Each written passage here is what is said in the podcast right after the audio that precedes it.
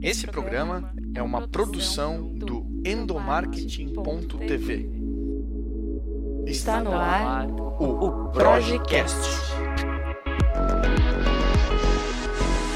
Oi, oi, oi, pessoal, tudo bem com vocês? Eu sou o Igor Lima e está no ar mais um Projecast, o podcast sobre comunicação interna, liderança e gestão de pessoas da Progic.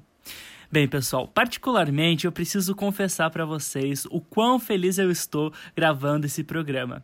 Isso porque no episódio de hoje eu converso com uma super profissional do endomarketing, aliás, uma das pioneiras no estudo sobre o assunto no Brasil. Ela é autora de vários livros sobre o assunto e também diretora-presidente da agência especializada em endomarketing, a Happy House. Eu quero dar as boas-vindas a Analisa de Medeiros Brum. Um olá para todos os que estão nos ouvindo. Eu quero dizer que estou muito feliz de participar desse podcast. Eu espero, enfim, contribuir aqui com a minha experiência. Eu tenho certeza que você vai contribuir sim, Analisa. Afinal, são mais de 20 anos atuando com a Happy House e ajudando outras empresas a desenvolver melhor a comunicação interna, fora os sete livros sobre endomarketing que você já publicou, né? Bem, vale lembrar que essa conversa está sendo feita, diferente das outras, remotamente, porque nós estamos ficando em casa, a Proj, que analisa também, a gente está trabalhando de casa por conta da pandemia, então todo cuidado é pouco e a gente está fazendo essa entrevista remotamente, certo? Bem, Analisa, para a gente começar o nosso bate-papo, o seu mais recente livro lançado, ele leva o título de Endomarketing Estratégico. E nele você pontua que o sucesso de uma empresa envolve muito mais que lucro. Na verdade, o lucro é um resultado de colaboradores engajados, produtivos e alinhados com a empresa através da informação. Bem, eu queria abrir então a nossa conversa com você dando um panorama sobre o que é um endomarketing estratégico e por que ele exerce influência nos negócios, independente se a empresa é grande ou pequena. Muito bem, então vamos começar essa nossa conversa falando sobre o que é exatamente endomarketing. Até algum tempo atrás, a gente percebia endomarketing como uma estratégia para vender a imagem da empresa, vender a marca da empresa para dentro, para o público interno. Mas as coisas evoluíram muito no ambiente corporativo, as áreas de recursos humanos evoluíram muito, principalmente, e endomarketing passou a ter dois viés específicos. O primeiro, e não é exatamente viés, mas objetivo, o primeiro é fazer com que as pessoas tenham atitudes e principalmente o seu pensamento alinhado aos objetivos, estratégias e resultados. E o segundo é trabalhar a marca da empresa como empregadora, trabalhar a proposta de valor da empresa para o seu colaborador. Então, eu percebo endomarketing hoje e trabalho com endomarketing como um conjunto de estratégias capazes de alinhar o pensamento e a atitude das pessoas à estratégia da empresa ainda existe uma visão muito lúdica de que endomarketing existe para fazer as pessoas felizes.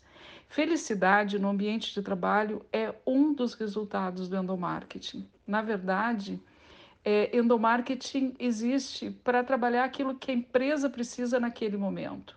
Se a estratégia da empresa é fechar fábricas, é para isso que a gente vai trabalhar. Se a estratégia da empresa é crescimento, é entrar num outro mercado, é trabalhar compliance naquele momento, é para isso que nós vamos trabalhar. Então, a verdade é que hoje endomarketing é uma estratégia de gestão para que a empresa consiga atingir seus objetivos. E lucro, como você falou, assim como felicidade no ambiente de trabalho, são resultados obtidos por meio de um bom programa de endomarketing. E analisa, é muito comum a gente encontrar cenários onde a comunicação não recebe a devida atenção por parte da alta cúpula da empresa. E os investimentos na área né, acabam sendo baixos ou nulos. O que, que os profissionais da comunicação interna precisam ter em mente para desenvolver um endomarketing que gere resultados satisfatórios para a diretoria?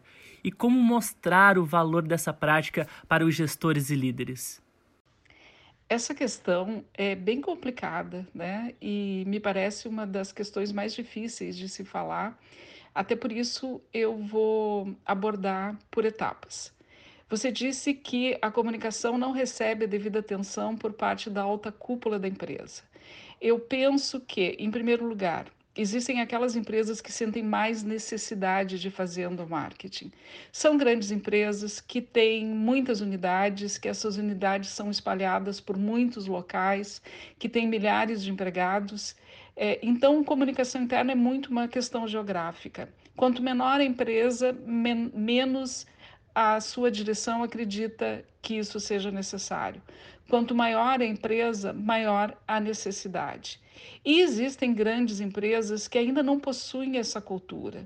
Não é tanto uma questão de convencer os diretores.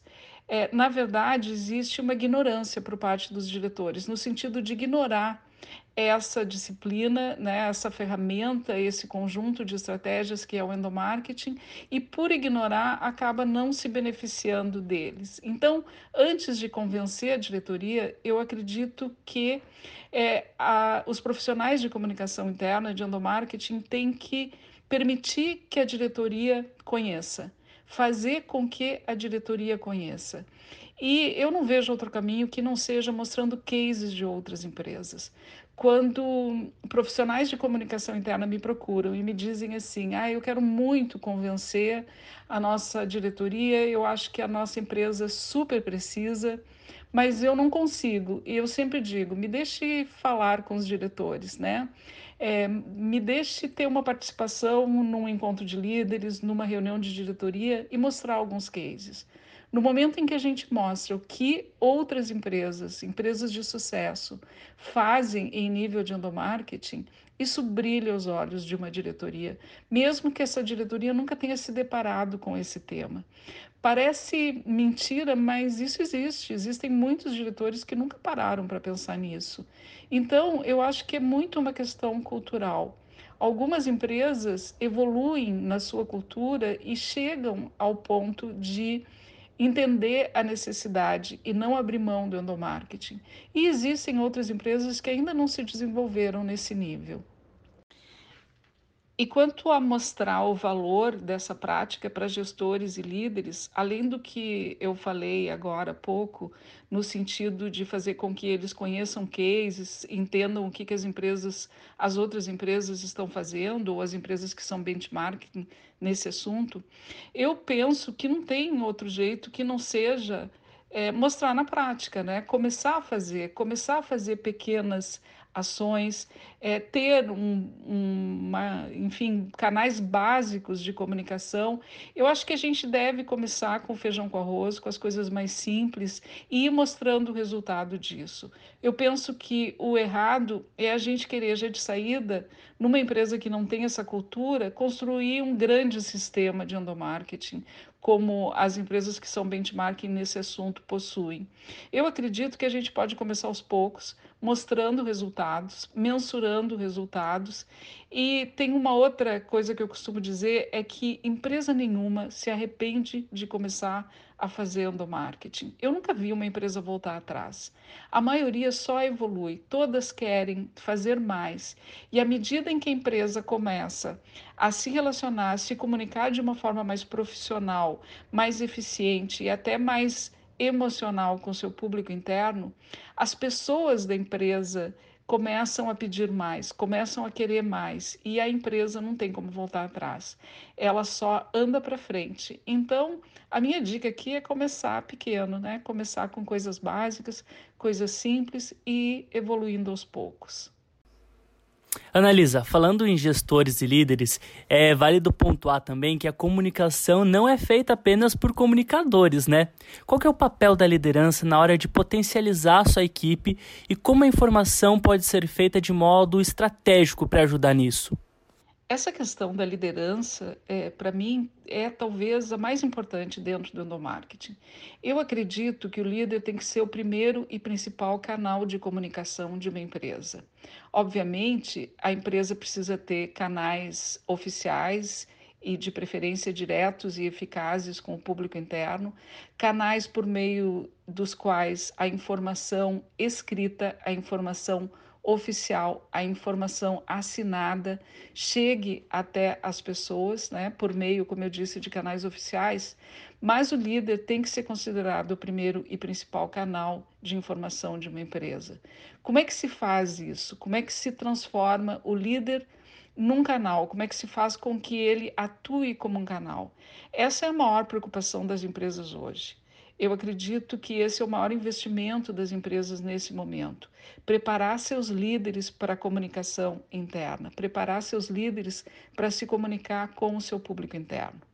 Em primeiro lugar, é preciso empoderar a liderança, distinguir, dizer, líder, você é o principal canal de comunicação da nossa empresa.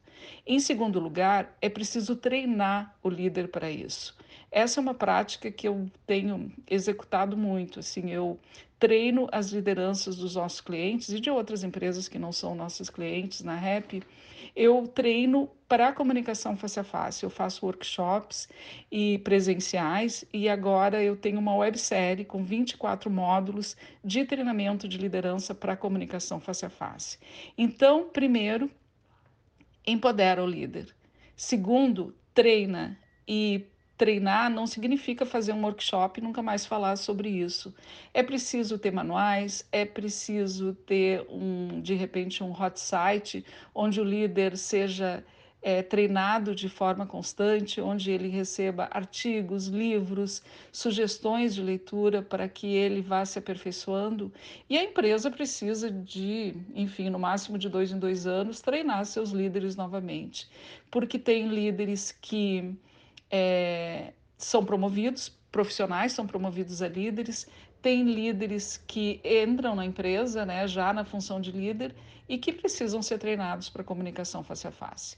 Então, primeiro empodera, depois treina, depois, cria rituais para que os líderes possam realmente executar reuniões de informação. É, é, importante que o líder entenda que existe uma diferença entre reunião operacional, reunião de gestão e reunião de informação. É, a reunião de informação é o momento em que o líder representa a empresa, o momento em que o líder desfaz boatos, o momento em que o líder é, traz o posicionamento da empresa sobre alguns assuntos e informa. É, eu me refiro à informação corporativa de uma forma geral. Isso é fazer uma reunião de informação. Então, a empresa precisa criar rituais para isso, né? Alguns clientes nossos têm o dia da informação. É um dia do mês no qual todo líder recebe uma pauta e deve reunir a sua equipe e repassar aqueles assuntos de forma verbal. No caso da indústria, é importante chamar atenção é, do quanto o supervisor tem que atuar como um canal, porque o supervisor na operação é a pessoa na qual mais o colaborador de base operacional confia. E quando eu me refiro à pauta, eu entro então no quarto item para preparar um líder para comunicação, um líder equipe, que é a instrumentalização. É, ninguém informa sobre o que não sabe. Para o líder repassar informação e atuar como canal em relação à sua equipe, ele precisa receber essas informações. Ele tem que ter conteúdo para repassar. E isso pode chegar nele por meio de uma pauta. Então, empodera, treina, cria rituais, instrumentaliza com pautas e depois monitora esse processo. As empresas que conseguem fazer com que o líder realmente atue como um canal é impressionante, sabe? É realmente impressionante o resultado que tem em nível de comunicação interna. Então, eu sempre digo que o líder é o primeiro canal e os demais canais são complementares ao papel do líder. Olha só que interessante, show de bola analisar. Bem, outra obra sua que eu li foi o Endomarketing de A a Z. E entre as dezenas de insights que eu tive durante a leitura, uma conclusão super pontual e que eu acho válido trazer para nossa entrevista é em relação a como fazer endomarketing envolve a empresa como um todo. Eu arrisco até em fazer uma analogia aqui e comparar a comunicação interna como o coração da empresa, que usa o endomarketing como estímulo para levar a informação, que nessa analogia seria o sangue para o resto do corpo, ou empresa, né, no caso. De que forma uma empresa pode, digamos assim, materializar, entre aspas, esses estímulos? Na prática, que exemplos de ações de endomarketing podem ser feitas nas empresas? Bom, eu vou tentar eh, responder essa questão, que é bem ampla, por partes. Em primeiro lugar, sobre o livro Endomarketing de A a Z. É, eu escrevi meu primeiro livro em 94, há 26 anos, quando ninguém havia escrito sobre esse tema. E a partir daí eu é, para me tornar uma referência nesse assunto, para me tornar uma profissional conhecida e reconhecida nesse assunto, eu me impus o desafio de escrever um livro a cada três anos. E eu venho mantendo esse desafio.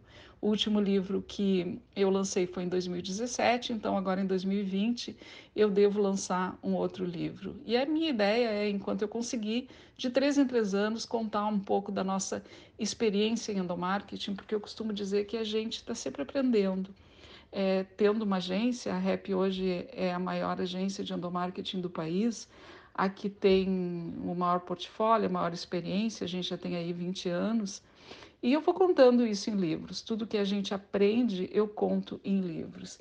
E eu costumo dizer que o livro Endomarketing de AZ é o meu livro mais completo. É, mas ele está um pouco desatualizado já. Eu tenho, inclusive, vontade de reescrevê-lo. Depois de endomarketing de A a Z, eu escrevi é, um outro livro que foi 500 insights sobre endomarketing, que traz 500 ideias soltas que a pessoa pode abrir em qualquer página. E depois eu escrevi endomarketing estratégico. E o próximo eu espero escrever sobre a experiência do colaborador porque assim como existe a experiência do consumidor, existe a experiência do colaborador. E eu estou nesse momento aproveitando a quarentena para começar esse livro, que eu devo, é, tomara que eu consiga lançar esse livro ainda este ano. Mas eu acho que Endomarketing de A a Z, para mim, é o livro mais completo. E talvez por isso ele passe essa ideia né, de que, é, na verdade, tudo é endomarketing. Tudo que acontece dentro da empresa o empregado precisa ficar sabendo, de alguma forma ele precisa ficar sabendo. E continuando essa questão, eu sempre digo que a informação é o produto da comunicação interna do endomarketing. Não adianta contratar a melhor agência, é, não adianta ter os melhores profissionais se a empresa tratar a informação como tabu. Essa informação, ela pode ser positiva e pode ser negativa. Não existe apenas informação positiva dentro da empresa. O que eu defendo é que o endomarketing serve para fazer com que qualquer que seja a informação seja percebida de uma forma positiva. É, eu sempre digo que é, a verdade, por pior que seja, tem o mérito de ser verdade dentro de uma empresa. Então, tudo o que acontece, todas as decisões, todas as iniciativas, independente de que área for, precisam ser comunicadas porque ninguém gosta daquilo que não conhece. O empregado só vai se sentir motivado, só vai se sentir engajado se ele souber a que se engajar, se ele souber por que se motivar.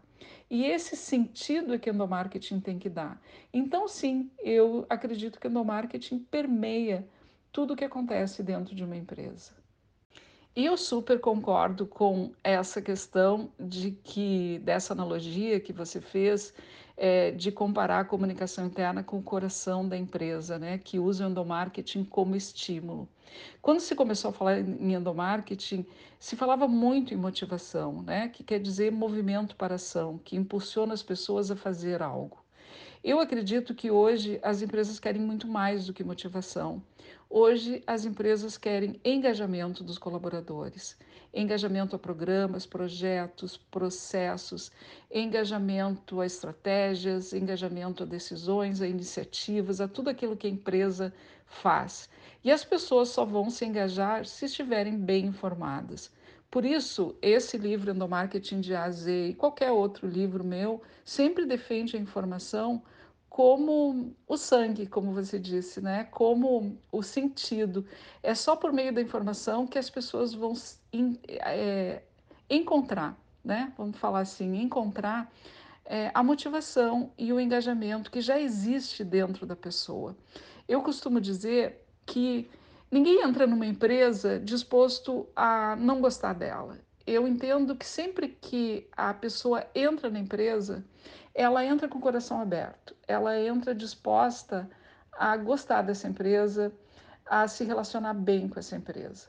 Muitas vezes, essa disponibilidade é, para um bom relacionamento se perde pela dificuldade que a empresa tem de se comunicar com as pessoas. Mas se a empresa tem uma boa comunicação, desde o momento da entrada, e por isso eu defendo o endomarketing como um processo da atração ao desligamento, né? passa pelo momento da atração, da seleção. Vejam que hoje as empresas já têm páginas de carreiras nas redes sociais para atrair talentos, né? para trabalhar a sua imagem enquanto empregadora. Então, é, no momento da atração, no momento da seleção, a integração, o primeiro dia de trabalho de uma pessoa na empresa.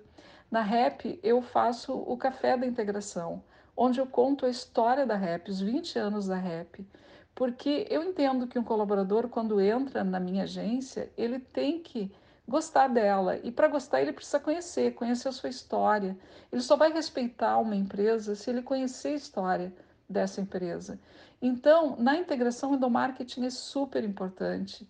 Depois passa pela manutenção, pela retenção. E aí, tudo que a empresa pode fazer em termos de endomarketing para reter uma pessoa é estabelecer pontos de contato com essa pessoa, estabelecer pontos de relacionamento com essa pessoa, mantendo ela bem informada, é, promovendo a integração entre a pessoa né, e a empresa, entre a pessoa e seus colegas, entre as áreas, entre as unidades. E a integração em grandes empresas muitas vezes é difícil, mas ela pode ser resultado de um bom processo de informação. Então começa na atração, na seleção, na integração, depois reter essa pessoa motivada, engajada, e o endomarketing vai até o momento do desligamento, da aposentadoria de uma pessoa. Eu tenho muita é, restrição, assim, eu, eu não gosto muito de dizer para as empresas façam isso, façam aquilo. Por quê? Porque o que serve para uma empresa não serve para outra. Tudo tem que estar adequado ao tamanho da empresa, ao porte, ao segmento, à cultura, é, ao perfil do público interno, tem que ser adequado ao tamanho da empresa, né, principalmente, e principalmente ao momento que a empresa está vivendo, a estratégia da empresa, a visão, o que, que ela quer para o futuro. É a partir daí que a gente define que conteúdos, né, que grupos de conteúdo a gente vai trabalhar, quais são os canais, quais são as campanhas que se vai fazer, quais são as ações que são necessárias. Então, normalmente eu me recuso a dizer façam isso ou façam aquilo, porque é muito mais complexo do que isso. Né? É preciso é, avaliar e entender que o que serve para uma empresa não serve para outra. Não, eu concordo completamente com você. E apesar de não acreditar em fórmulas mágicas, por justamente considerar que cada empresa tem uma realidade diferente, como você comentou, a gente poderia hum, elencar alguns princípios de um endomarketing estratégico de sucesso. Existe, por exemplo, uma lista de itens básicos para que o ouvinte que acompanha essa entrevista possa considerar na hora de trabalhar ou começar a desenvolver um endomarketing na empresa dele? Antes de falar sobre essa questão, eu quero deixar claro que aquilo que eu digo não é a verdade absoluta. Né? Eu, quando comecei a estudar é, sobre comunicação interna e endomarketing há quase 30 anos, é, não existia nada escrito sobre isso e eu fui construindo a minha própria teoria. Então, o que eu falo é aquilo no que eu acredito, é, é a metodologia que eu criei para a agência é, que eu dirijo e que eu criei há 20 anos atrás. A REP foi a primeira agência de endomarketing do país, então eu não tive de quem copiar, eu tive que criar nossa própria metodologia.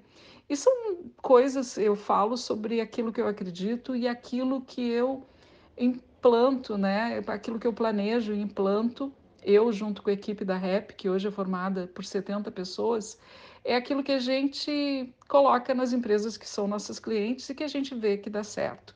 Então é isso que eu coloco nos livros e é sobre isso que eu falo. Por que, que eu fiz questão de colocar isso antes? Porque eu vejo no marketing como um processo composto por canais de comunicação interna, um programa de comunicação líder-equipe, campanhas de endomarketing e ações de integração, reconhecimento e celebração. Para mim, endomarketing é composto por esses itens, né? Item 1, canais de comunicação interna, item 2, programa de comunicação líder equipe, item 3, campanhas de endomarketing e item 4, ações de reconhecimento, integração e celebração. Então, esses quatro itens, para mim, é, compõem um processo de endomarketing e é o que as empresas devem fazer. Porém, é, eu recomendo que se comece por canais. Uma empresa precisa ter canais oficiais, bons canais de, de informação, que façam com que a informação chegue no público interno. Então, essa é minha primeira recomendação. Comece pelos canais.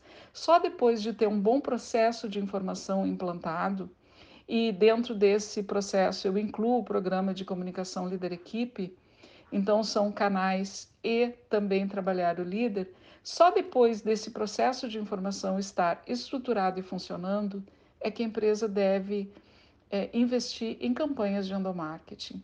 Não se faz campanha para tudo. Eu defendo isso. Até não deveria, porque, enfim, dirijo uma agência né, que cria, planeja, cria entrega campanhas de endomarketing. Mas eu acho que não se deve fazer campanha para tudo. É, a, as campanhas devem é, ter como objetivo o engajamento. Então, para decidir se se usa canais ou campanhas, uma empresa, um profissional de comunicação interna tem que se perguntar: qual é a necessidade? É uma necessidade de informação? Então eu vou usar os canais. É uma necessidade de engajamento? Então eu vou fazer campanhas. O que eu quero dizer né, é que não se faz campanha para tudo.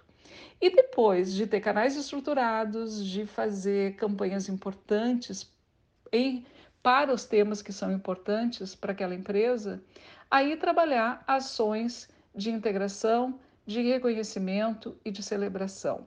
Como eu sempre digo, a festa vem depois, né? Primeiro ter um bom processo de informação.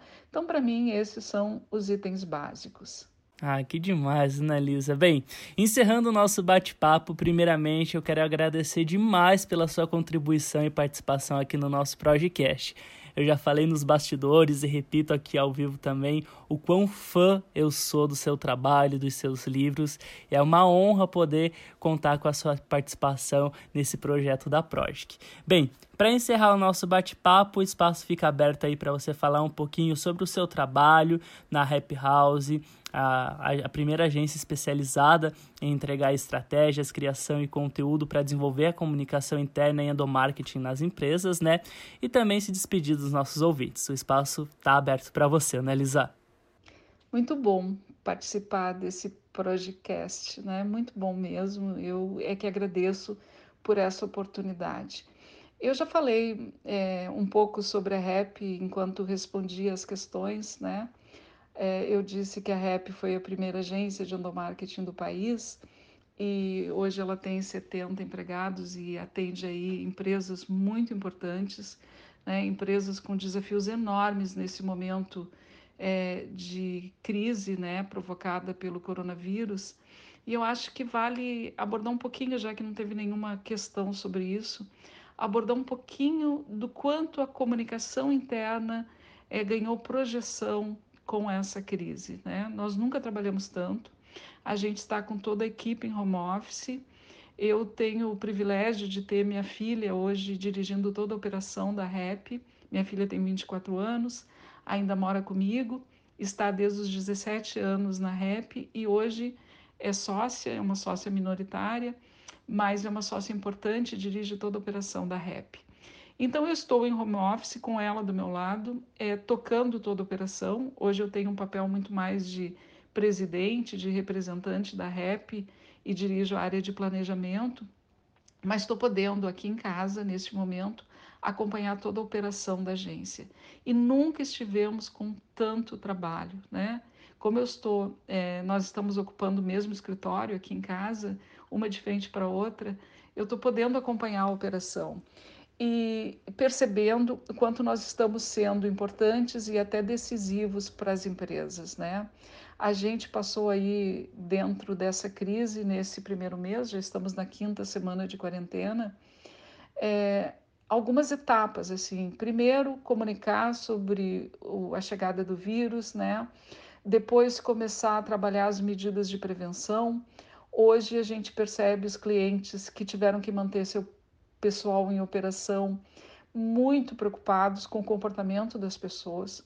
Por mais, até publiquei isso hoje no meu Instagram e quero aproveitar para sugerir aqui que as pessoas me sigam, analisa.brum, tanto no Instagram quanto no Facebook. Eu hoje publiquei é, exatamente isso, a dificuldade que as empresas estão tendo com o comportamento das pessoas. Por mais que os nossos clientes te, estejam fazendo campanhas, dando orientações, tomando providências, para que as pessoas trabalhem afastadas umas das outras, para que as pessoas tenham atitudes preventivas, é impressionante o quanto as pessoas, me parece que ainda não caiu a ficha de muita gente, né? As pessoas burlam essas questões. É, vou dar um exemplo. É, as empresas estão tomando cuidado de, de fazer com que as pessoas não sentem uma do lado da outra no restaurante, no ônibus, mas tem que ter assim é, vigilância permanente, porque as pessoas se reúnem, elas ficam em grupo, elas se abraçam, elas se encontram no nos corredores e param para conversar. É um problema. Então a gente está vivendo etapas assim nesse momento, trabalhando muito o comportamento das pessoas e já planejando é, campanhas para volta, né? Nós temos aí clientes de varejo que daqui uns dias deverão abrir novamente as suas portas é, como Renner, como Burger King, né? E, e a partir daí a gente está já trabalhando as campanhas de retorno. Burger King, por exemplo, as lojas de shopping estão fechadas, né? Renner, neste momento, está com todas as suas lojas fechadas. É, então, por etapas, a gente está sendo muito importante. Mas mais do que isso, eu acho que a comunicação interna, né, independente da nossa agência, a comunicação interna ganhou muita importância. A área de RH já vinha ganhando muita importância dentro das empresas, tanto que na maior parte dessas empresas que a gente atende, a comunicação interna está dentro do RH, mas eu acho que a crise trouxe uma evidência muito grande para a área de comunicação interna e isso é muito bom para todos nós, né? Todos nós profissionais de comunicação interna e endomarketing. A crise está mostrando isso. E eu só quero fechar aqui com um exemplo. Nós atendemos a conta da Gol a Gol é um dos nossos maiores clientes e é muito impressionante que uma das empresas mais afetadas é, pela crise do coronavírus não encerrou nem diminuiu o contrato conosco. Ao contrário, nos disse que, que a comunicação interna é decisiva nesse momento e continua com atividades, né? E não teve, a maior parte das empresas não teve essa ideia de, para reduzir custos, é, cancelar seu contrato conosco. Nós estamos é, entendendo a nossa importância e trabalhando muito para ajudar as empresas nesse momento. Então, mais uma vez, eu agradeço aí a minha participação. Muito obrigada, eu fico à disposição. Imagina, muito obrigado eu, Analisa, pela sua participação aqui no nosso podcast. Olha, eu sou fã dessa mulher, gente, não tem como. e você, ouvinte, que está acompanhando esse programa, quer saber mais sobre endomarketing ou até ter outros insights para desenvolver campanhas de endomarketing aí na sua empresa? Acesse o nosso blog endomarketing.tv. Lá a gente tem vários artigos dando ideias para ações de endomarketing na empresas, kits para você começar a dar o pontapé inicial aí no, nas suas campanhas e etc. Acesse o nosso blog e acompanhe todos os conteúdos que a gente lança semanalmente para você. Eu vou ficando por aqui. Na semana que vem a gente volta com uma nova entrevista no Projecast e se você puder, fique em casa. Um abraço virtual e até a próxima. Você ouviu o Projecast.